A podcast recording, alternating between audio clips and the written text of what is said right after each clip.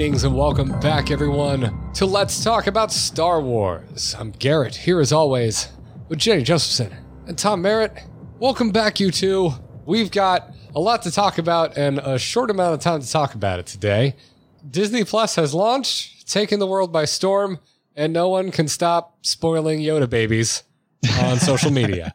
yeah, it is the most spoilery thing that I have seen on social media. I I've done a couple of tweets where I've I've attempted to dance uh, widely around it, uh, but it's it's difficult. It's out there. It's got a huge. It was a trending hashtag on yeah. Friday. And it, it's it and, and recently I will say on Twitter, it's pretty rare to click on trending and it not to just be people asking why a thing is trending. That was the first mm. trending I've clicked on in a while where it was actually a relevant conversation to the hashtag. Uh, so that was nice. Um, yeah, we're here to talk about The Mandalorian. And at the time of recording this, both episodes one and two have released. So we're going to do a bit of a recap and impressions conversation about the first two episodes. So I guess just let's kick this off with how are you feeling? And I'm going to throw to you first, Jenny. Like, what are your overall thoughts on just The Mandalorian as a, as a series right here? You know, only less than two hours into it. So I think I have to say that Dave Filoni Josephson rules apply, mm. which is every Dave Filoni launched series starts very simple and it gets deceptively and deceptively more complicated and more in depth and more rewarding as the series goes on. Like that was that way for Clone Wars, it was that way for Rebels. But in that universe, there is a price to be paid, which is the first episode, and I'm dealing mostly with the first episode, is very simple, almost to the point of possible boredom. And I get it. Like, uh, uh my overall take is like, stylistically, it's perfect, right? But there was something missing for me and it started to fill in in the way that I had hoped in episode two. But like the first episode left me cold for a number of reasons that we can like specifically dive into. But overall, I, I approach with cautious potential optimism, but I have a lot of disclaimers. Well, it's a good point about the, any Filoni influenced series, right? I mean, Filoni's not directing this, but he has a he has a big hand in it, uh, from from what I can tell. And I actually like Star Wars Resistance this season. like I'm I'm enjoying watching the shows. I'm not falling 3 weeks behind and that's because of exactly what you're saying, Jenny. The complexity has started to improve and we've started to get uh, you know better plot lines. What I think is different with The Mandalorian is Jon Favreau. So you're not you're not dealing with a kids show. You're dealing with an adult show. You've got the Jon Favreau aesthetic. And so there's a lot to enjoy if you like that sort of thing, which I guess is true of Resistance and Clone Wars and Rebels too. But uh, if you like the slow moving, not speaking Western spaghetti Western style, you're over the moon about this. Uh, and I have a few friends like that.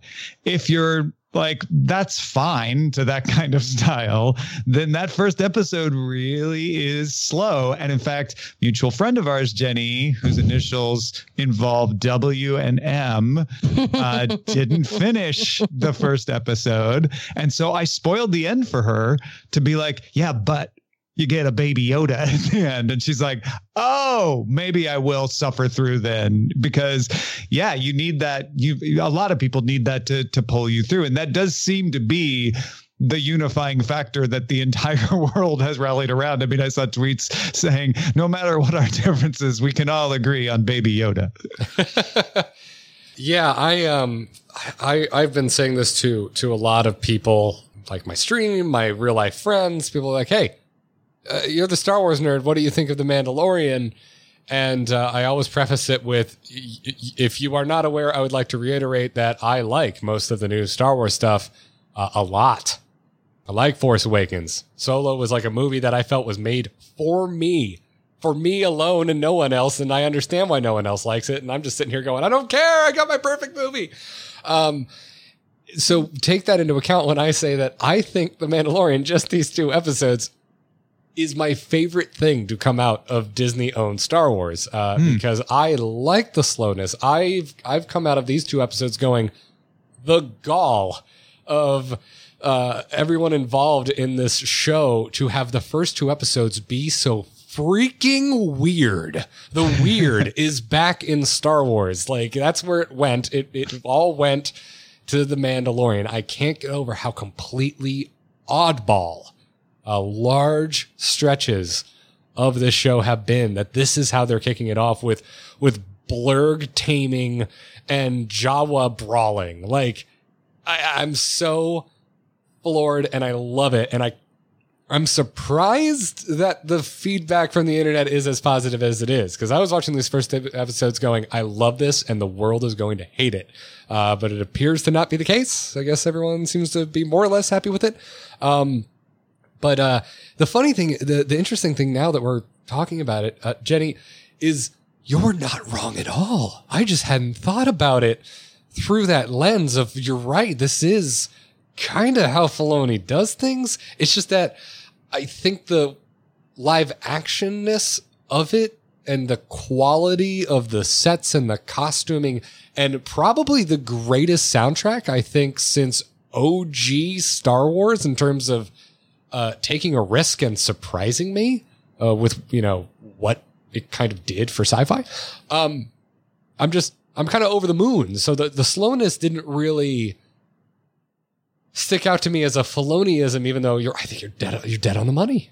You're dead on the money. I just, I, I'm sitting here drinking it in though. I, I re- part of what I really like about these first two episodes is the, the bravery to be so silent for so long. Like there, there's like, it feels like a third of each of these, ep- of these two episodes is damn near a silent movie. Uh, and I really like that. So yeah, I'm just, I guess, I guess I fall more in the Tom's camp of if you're into that, that, that Western, vibe, you're probably eating this up, and and, and I guess here I am. Uh, put put it, fill my bowl with it, and give me a spoon. Yeah, there may there may be some like like some people fast forward through car chases, uh, which causes people who like car chases to you know die of anger. Uh, some people may fast forward through the gunfights in this uh, because there are long gunfights in both episodes so far, but there's also a lot of nostalgia play that is done in a different way than the Force Awakens nostalgia play. And I hear Jenny, I hear Jenny. That was a sigh. That. that. was an yeah. agreeing sigh. So you have the, you know, you have the eating of the of the uh of the little guy whose name I can never remember from Return of the Jedi. You have oh, the uh, Kowakian monkey lizard, aka. Yeah, you've got uh, what I assume are non-Tatooinean Jawas, unless we're on Tatooine, but they're you know different Jawas, but it's all the familiar Sandcrawler and Utinni and all, all of that, but in a different context. I I think for people who didn't like the nostalgia plays in Force Awakens and to some extent Last Jedi and Solo and Rogue One, this is a refreshing way of doing it. But maybe if you did like that, this isn't the way. What what what are you thinking, Jenny? Deep sigh here. So the so this I will say that look, every property in existence, let alone in Star Wars, is uniquely derivative, right? So mm when I talk about this, I really want to talk about it on a spectrum of there's a perfect middle balance, like the middle of the force there. There's horrifically nostalgic to the point it's like five friends on an island who haven't actually hung out in 20 years and all they can talk about is old things they used to do, right? Like, and there's no new information. And then on the other side, on the, the best side, there is perfectly balanced between reference referencing and using things we've seen before, but also doing it in a different way and in a way that's additive. So episode one, this, and when I think of episode one, I think pilots are just inherently unfair because even if they've already signed on to a full season, the full weight of 75 levels of executive notes from the very top all the way on down really tend to crush the life out of almost every pilot. So I can sort of see in the pilot like everybody's notes. And so in some senses, it's almost like I have to remind myself to cancel out a lot of stuff because I thought the nostalgia in the first one was just like, oh God, okay. The thing comes out and it says, oh, which I thought was like a Jabba the Hutt language, but I guess is like a universal doorbell language. um, the ring doorbell. Yeah. Salacious B. Crumb is being eaten. Ha ha. Like it didn't add anything to me. But episode two, the child, all of a sudden we're inside a part of the sandcrawler we didn't see before. The sandcrawler is being utilized in a way we didn't see before. the thing we all know is coming from the child is referenced in a way that that we all get to appreciate it but the mandalorian has no clue what's going on so like that episode trended way closer to my preferred like mm. it's familiar but they're doing more with it whereas in the first one it was just like nostalgia note nostalgia note nostalgia note and and and then weirdly they're writing sperms with legs like it was very the first one was very much what I didn't like, and the second one with blips of things that were cool, and the second one was way more in the direction that I hope that they will trend. Yeah, it's funny. That's a that's a really interesting to think about that that chapter one having the nostalgia notes that aren't essential to the plot. Mm-hmm. You, know, you, you don't need to see the the the roast. What's his name? The roasted guy. Uh, Salacious, yeah, Salacious Crumb. It's a Kowakian yeah. monkey lizard is the race. Yeah, uh, you don't need to see that, but it's almost like it's a flag to the to the folks who didn't like nostalgia before to say, "Don't worry, we're roasting the nostalgia over here." And if you did like the nostalgia, I could see taking that as like, "Okay, that's just gratuitous. You don't I mean, need I, to do that." I just looked at like the the monkey lizard part is like you wanted just some table setting of weird things that people eat in this market, so why not use um, uh, an alien we've already seen before? It didn't rub me the wrong way, the same as the two Cantina dudes showing up in Rogue One for no reason whatsoever and just completely taking me out of that market sequence. Like that to me is the worst, most egregious form of, of nostalgia and fan service. Like I well, that's a failure to use the nostalgia, right? Yeah. Like that's it. Whereas the the monkey lizard is is not that's just scene setting. It's not moving the plot. Right. With with Rogue One, what you're talking about was supposed to move the story along, but did it? I don't know. I, I would argue no. But I mean, yeah. I, to me, I just kind of look at the monkey lizard thing as like whatever. It's texture, it's scene building. They will trade all the parts for the Beskar. I'm not going to trade anything. These are my parts. They stole them from me. Dijok, dijok, dijok.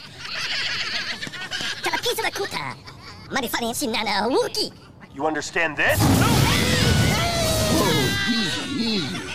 I agree with everything you said about episode two because it's like Oh, okay. We're going back to Jabba's. Oh God, we're disintegrating them. Oh, they stole your shit. Oh, you're chasing it down and jumping on it. And suddenly I'm watching a sandcrawler recreation of the tank fight scene from the end of The Last Crusade, but it's bigger and more absurd than I've ever seen before. But it's also like a little bit like a pirate ship attack because they're opening hatches and I, I loved yeah, every. There was elements of, of laughing with them popping their heads out. Yeah, that's what I really like. Is this kind of uh, this deeper dive into things that were almost throwaway the, the from where we know them from. Because in A New Hope, it's like, oh, they're Jawas. You know, they steal crap, but we, they're, they're, it's a mobile flea market. We can need a droid. They showed up. We buy it. And in the back of my head, as like a fan, I was always thinking, and Jawas are probably kind of jerks. They probably steal your junk. You got to go buy it back. And so that's exactly what I got here. Like Jawas are, they kind of suck. They're kind of jerks yeah. to the locals and really I are. love that we see the Mandalorian like try and take things into his own hands, and it doesn't work out because he's just outnumbered, and the Jawas are overguarded. And in terms of the Mandalorian, and then I do want to reserve, I'd like to reserve at least seven minutes to freak out about Baby Yoda. So let's, let's budget yeah, yeah, it in. You're right. We got to. But like, the one thing that is good about the Mandalorian is look, this is an impossible task. The guy is never supposed to take his helmet off. And obviously, whenever the helmet is off, it's going to be some big drama reveal, right? But like, there's a lot that they don't get to do and a lot that they don't get to utilize. Like, there's only so many planes in which you could tilt your head, right?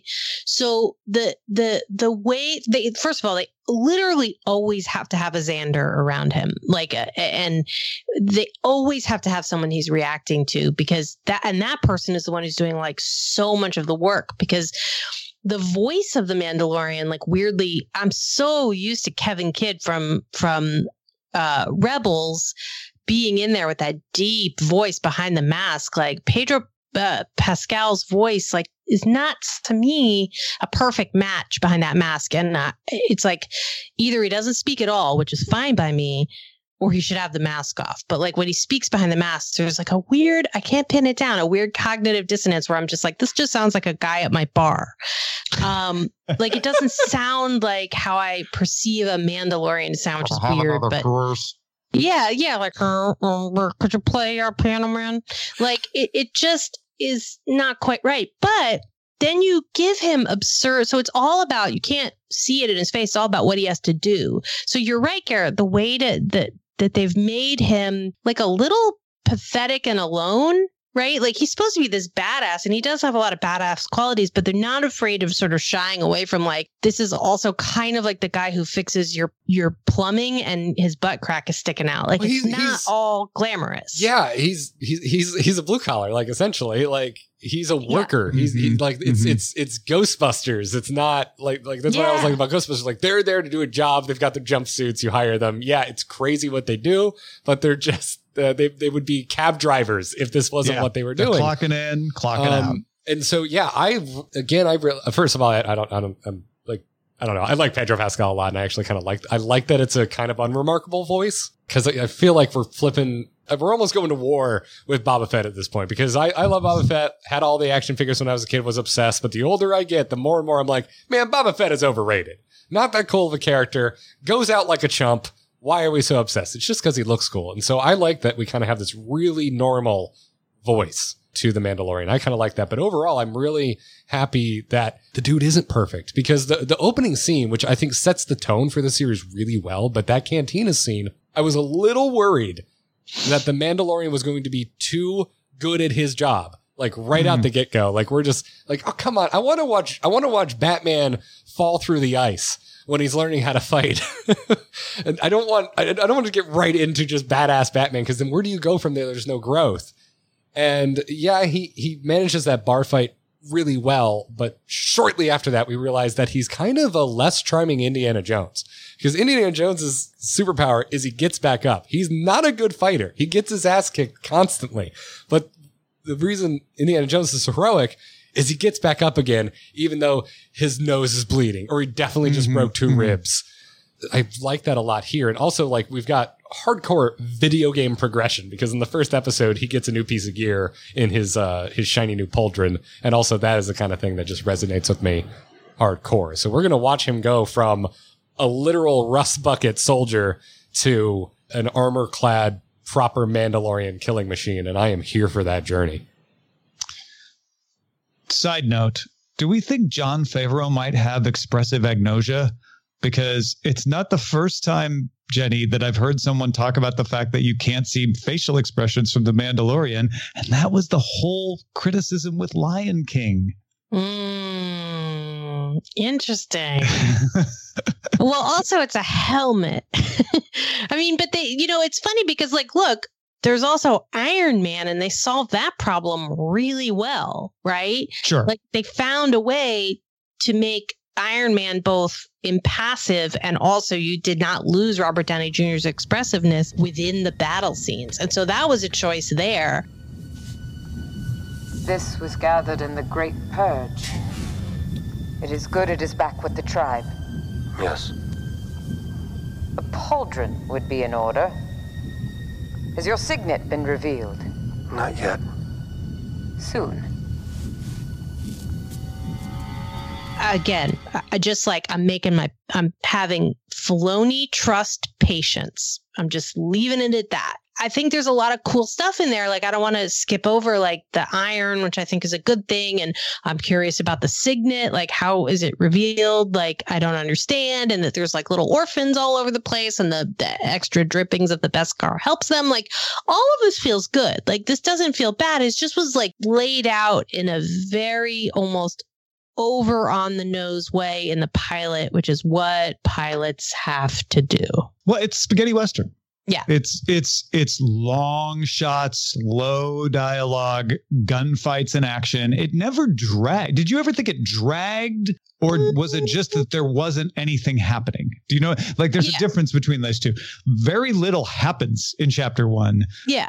but it never drags. It's always like moving from one thing not happening to another if that makes any sense. Yeah, and and Werner Herzog is great, and I Oh, yeah. love the Dirty Stormtroopers, and like like the the sense that everybody's just adrift is great. Like it's all there. It just wasn't there until unless there's anything else you want to talk about, because because my until. I mean, I, I have a little rant about the Yeah. commodification of carbonite. Uh, you know, it's just really it doesn't have the specialness it used to have. Now that anybody can do it, but Anyway. uh, you know, I can hold that. I can. That hold was for about my only minor gripe with this. I was like, ah, I know Boba Fett has did it in the past, quite a few years ago now, but I, I liked that it was a test thing, and I, I mean, of you used to have to go to Bespin to do your carbonite freezing, right? Now anybody can do now it. they just got a, just- a, yeah. a carbonite Nespresso built into There's their no craft to it anymore. yeah built into their ship. Yeah, yeah, yeah. I'm I don't know. I'm interested in all this. I the, the- to me the tribe, like the Mandalorian tribe, surprised me. I wasn't expecting to go there.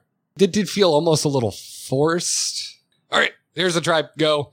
But at the same time, also like if I look at it through the lens of a spaghetti western, it's almost like visiting. I don't know, like the local The village. doctor, like the Yeah. local Yeah. doctor with the kids. that you- Totally. You, got to save the kids. Also, uh, like, shit, we got to get a girl in there somehow.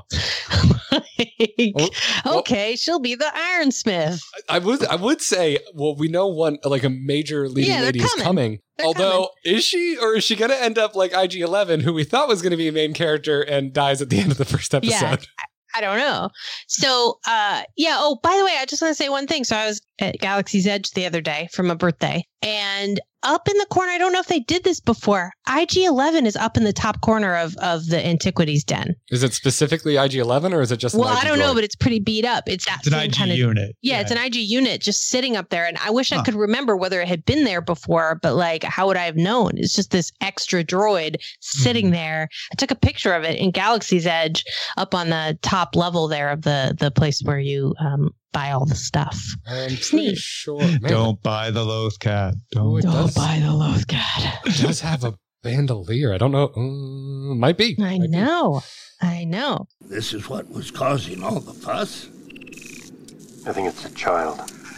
It is better to deliver it alive then. Okay.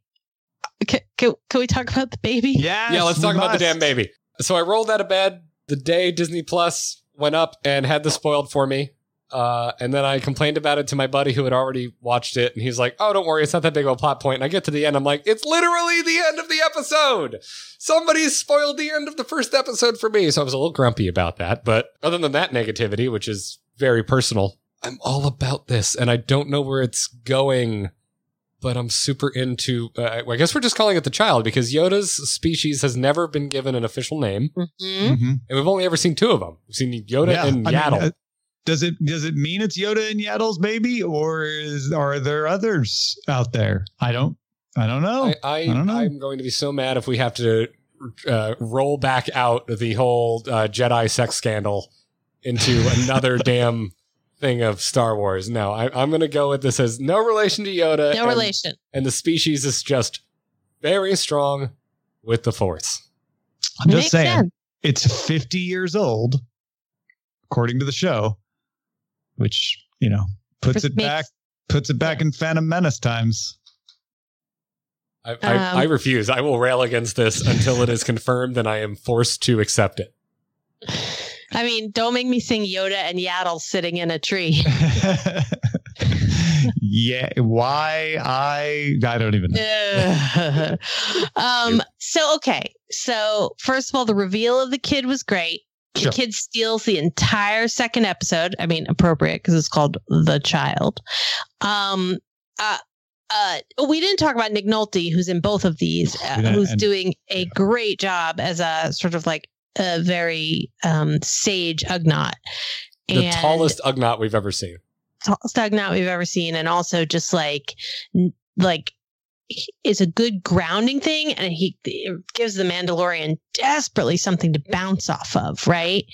Um, and I, I, I really do like that the the child, the the little um, non differentiated species that is related to Yoda. Uh, he doesn't talk either. So we've got two characters that don't talk but still relate.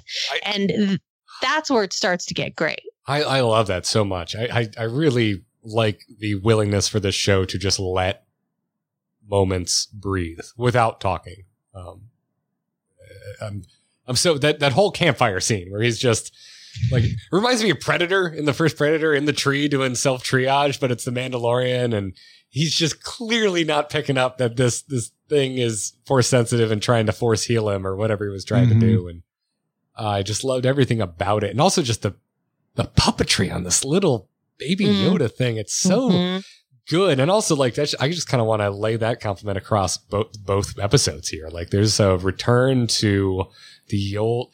It it feels almost even more authentic than what we see in Force Awakens and, and Last Jedi. Like the puppetry in that is almost too good. There's a little bit of jank to the Mhm. to the, an- the the way these, especially the blurrg, the blurrg in both episodes, the way they move feels so so old school Star Wars to me. Um, I don't care if it's a reference to those god awful live action Ewok films. Like I I really like the I really like the blurrg. Also, Baby Yoda looks like my dog, so I'm lost forever. like God, yeah. lost. I think probably I mean the the little like getting out of his his bed and and trying to force heal the Mandalorian was pretty great. But the moment when the Mandalorian jumps onto the sandcrawler and you think well wait a minute you left the the baby behind and then you see oh no it's still you know auto following That baby goes to 88. yeah yeah I'm like okay that's pretty great What's the speed limit on that they baby could have just hand waved that and never shown it. And then when he was done, he's back with the baby, right? A lot of shows would have done that. It would have been perfectly fine. I love that they're like, no, no, we're going to make a point of showing you that this baby is whizzing along at 80 miles an hour behind the sandcrawler. and it's just like completely un, unaffected by it. Just this cal- the calmest look on its face. Yeah. Uh, it's it's it's so good. But um, you know, by the time we get to the Rhino fight and the reveal of the the the force capabilities of of what we're calling the child, uh, I'm just I'm so into it and the way it handled. It. Like we all know where it's going, but again, it let it breathe. It let us get to there. Let it let the Mandalorian go on the journey of fig of piecing this together. Um, and I, I I liked that quite a bit. So you know, here we are, you know, waiting for for chapter three. You know, this this coming Friday. Uh, here's what I want to ask you to the one question I want batted around before we end this episode. There's no way the Mandalorian just gives up this kid, right? I mean, he's a bounty hunter that has shown to be like perfectly fine with his bounty hunter ways within the rules, right? He's he's he's bent the rules a little bit with the child already, but does he break them? I I think he might not break them but then regret it or events happen that allow him to reunite with the child. It does I don't know. I don't know. I, I really don't know where they're going with the child because the child's too young to be a sidekick, really, at this point. I think. I don't know, but maybe it's not. Episode two I- felt like a lot of en- endearment building between the Yes. Mandalorian and the child. Yeah, petting the for sure. Yoda. For sure. What about petting the Yoda? Instead of petting the dog, which is a classic Yeah, movie yeah. trick of like making you like a otherwise bad character early, it's like pet the Yoda. Mhm. Like it, they they took every opportunity to break your heart and show you that the Mandalorian is definitely interested in this kid. So I'm sure there will be a moral quandary episode or two. Yeah, yeah. He may give up that kid and then try to get him back when he realizes like what he's done or something. Like that makes sense. there's some arc, but like a whole what they say a container full of Beskar for this kid is like Right. mm, Although a container full of Beskar solves all of his armor Right. issues at once, so that he's not getting that container. That's think- right. Yeah. Why he won't get it could be a double cross, could be because he doesn't give the child up, could be because the child is taken from him before he can get return it in. I don't know. Mm-hmm. Mm-hmm. Al- There's Although lots of yeah. you could also just hand in the child, get your Beskar, have all your armor crafted, and then walk right back into the room and just murder everyone because you now have full best Beskar armor. and that's the end of the series. Uh, no, it actually makes sense to me. With they they've really been hammering home that everybody is after this child, so him losing control of the child seems like a pretty reasonable plot twist, plot turn, not even twist. Mhm. That's, uh, yeah, that certainly would make the most sense to be the turn in, in episode three, or maybe even episode four. Um, not not too sure, but but yeah. Um, Suga, Suga. uh, la- last thing, um, how do we feel about Werner Herzog just being the best thing ever? Great. Just chewing Just scenery. Werner Herzog, great thing or greatest thing ever? What I a- would say the best thing. so good. I just want to know more about him and his weird little contingent of dirty stormtroopers. And what I am assuming is an Imperial science officer. We never saw. It sure looks like there's a patch on that right shoulder, but we never got a clear shot of it. I'm assuming it's the Imperial science officer And he a hundred percent looks like a former regional governor, Werner Herzog. Like yeah, he if you looks just, more like poli- political than Political. military. Mhm. Yep. Yeah. Yep. I, I 100% think that he is uh, a, a regional, you know, like uh, governor, and that was his contingent of stormtroopers. That was his science guy. It's like very, that's another very Lothalian thing. It's like that guy was in charge of his own universe, you know? And he was Right. king of his very small, you know, planet castle. Planets, by the way, we never learned the name of. I like that. Yeah. I'm, I'm happy with that because it's not, you know, it's not putting a, a badge like, okay, now I have to remember this name and how is it different? And and it's like, no, you know what? You're just on a planet. I don't know. Could be a planet, you know, could might not be. Doesn't matter. I mean, it's, We're going to so focus far- on the story. there was space travel, but uh, outside of the the snow planet, the, the meeting with the client, which is Herzog's only known alias at this time, uh, and and uh, the desert planet that we go and meet the the child on, like you might as well all be on the same planet. Like this again, the kind of the Western vibe. It's they're both Sure. basically arid desert climates. So just replace your horse travel with space Mhm. travel, and your wagon still broke down because Jawas. So Always the you've died of Jawa Terry. so, um, anyways, yeah, I think we're going to kind of wrap this conversation here and we will be doing our very best to get Mandalorian episodes out to you weekly until uh, season one is wrapped. But you know, holidays and whatnot around the corner. So please bear with us as our schedules fight against our desire to talk about the show week to week. Um, if you like this podcast and you would like to support us, head on over to patreon.com slash let's talk about Star Wars. You can also write into the show at feedback at let's talk about Star Wars.com. We would love to get your emails in. And once we're done and uh, doing week to week Mandalorian episodes, we will definitely be getting back to our feedback episodes and cracking that inbox open. So send it all in and uh, we'll be keeping an eye on it. Before we leave, Jennie Josephson, where can everyone find you? Jenny J at 23 at Twitter. J E N N I E J. No, I don't know. I don't even know anything. Just find me. You know where I am. I'm gonna go at Jenny J 23 on Twitter. Thanks. There you go. That's that is your Twitter handle. Uh, Tom Merritt, what about yourself? TomMerritt.com for all the things that I do, including Let's Talk About Star Wars. I'm Garrett Art on Twitter, amove.tv for everything else, this show included. We will be back next week to talk about episode three of The Mandalorian. But until then, may the force be with you. Always. I have spoken.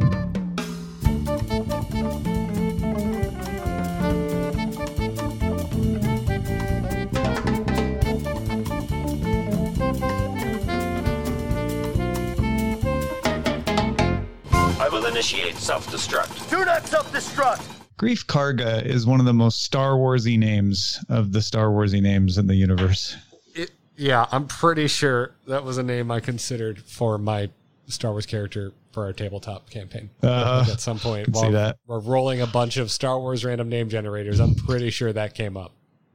We haven't met that many named characters, though. I think we've got a like a, a total of two so far. Like whoever his bounty was, which I don't remember the name of, uh, Nick Nolte alien. Oh, and Greef Karga. So I think we've got three. I think we have three actually named characters so far. Right, because Mandalorian we don't know a name for yet, right? Correct. We just yeah, Mando. Which when the first character said Mando, I was like, is that a slur?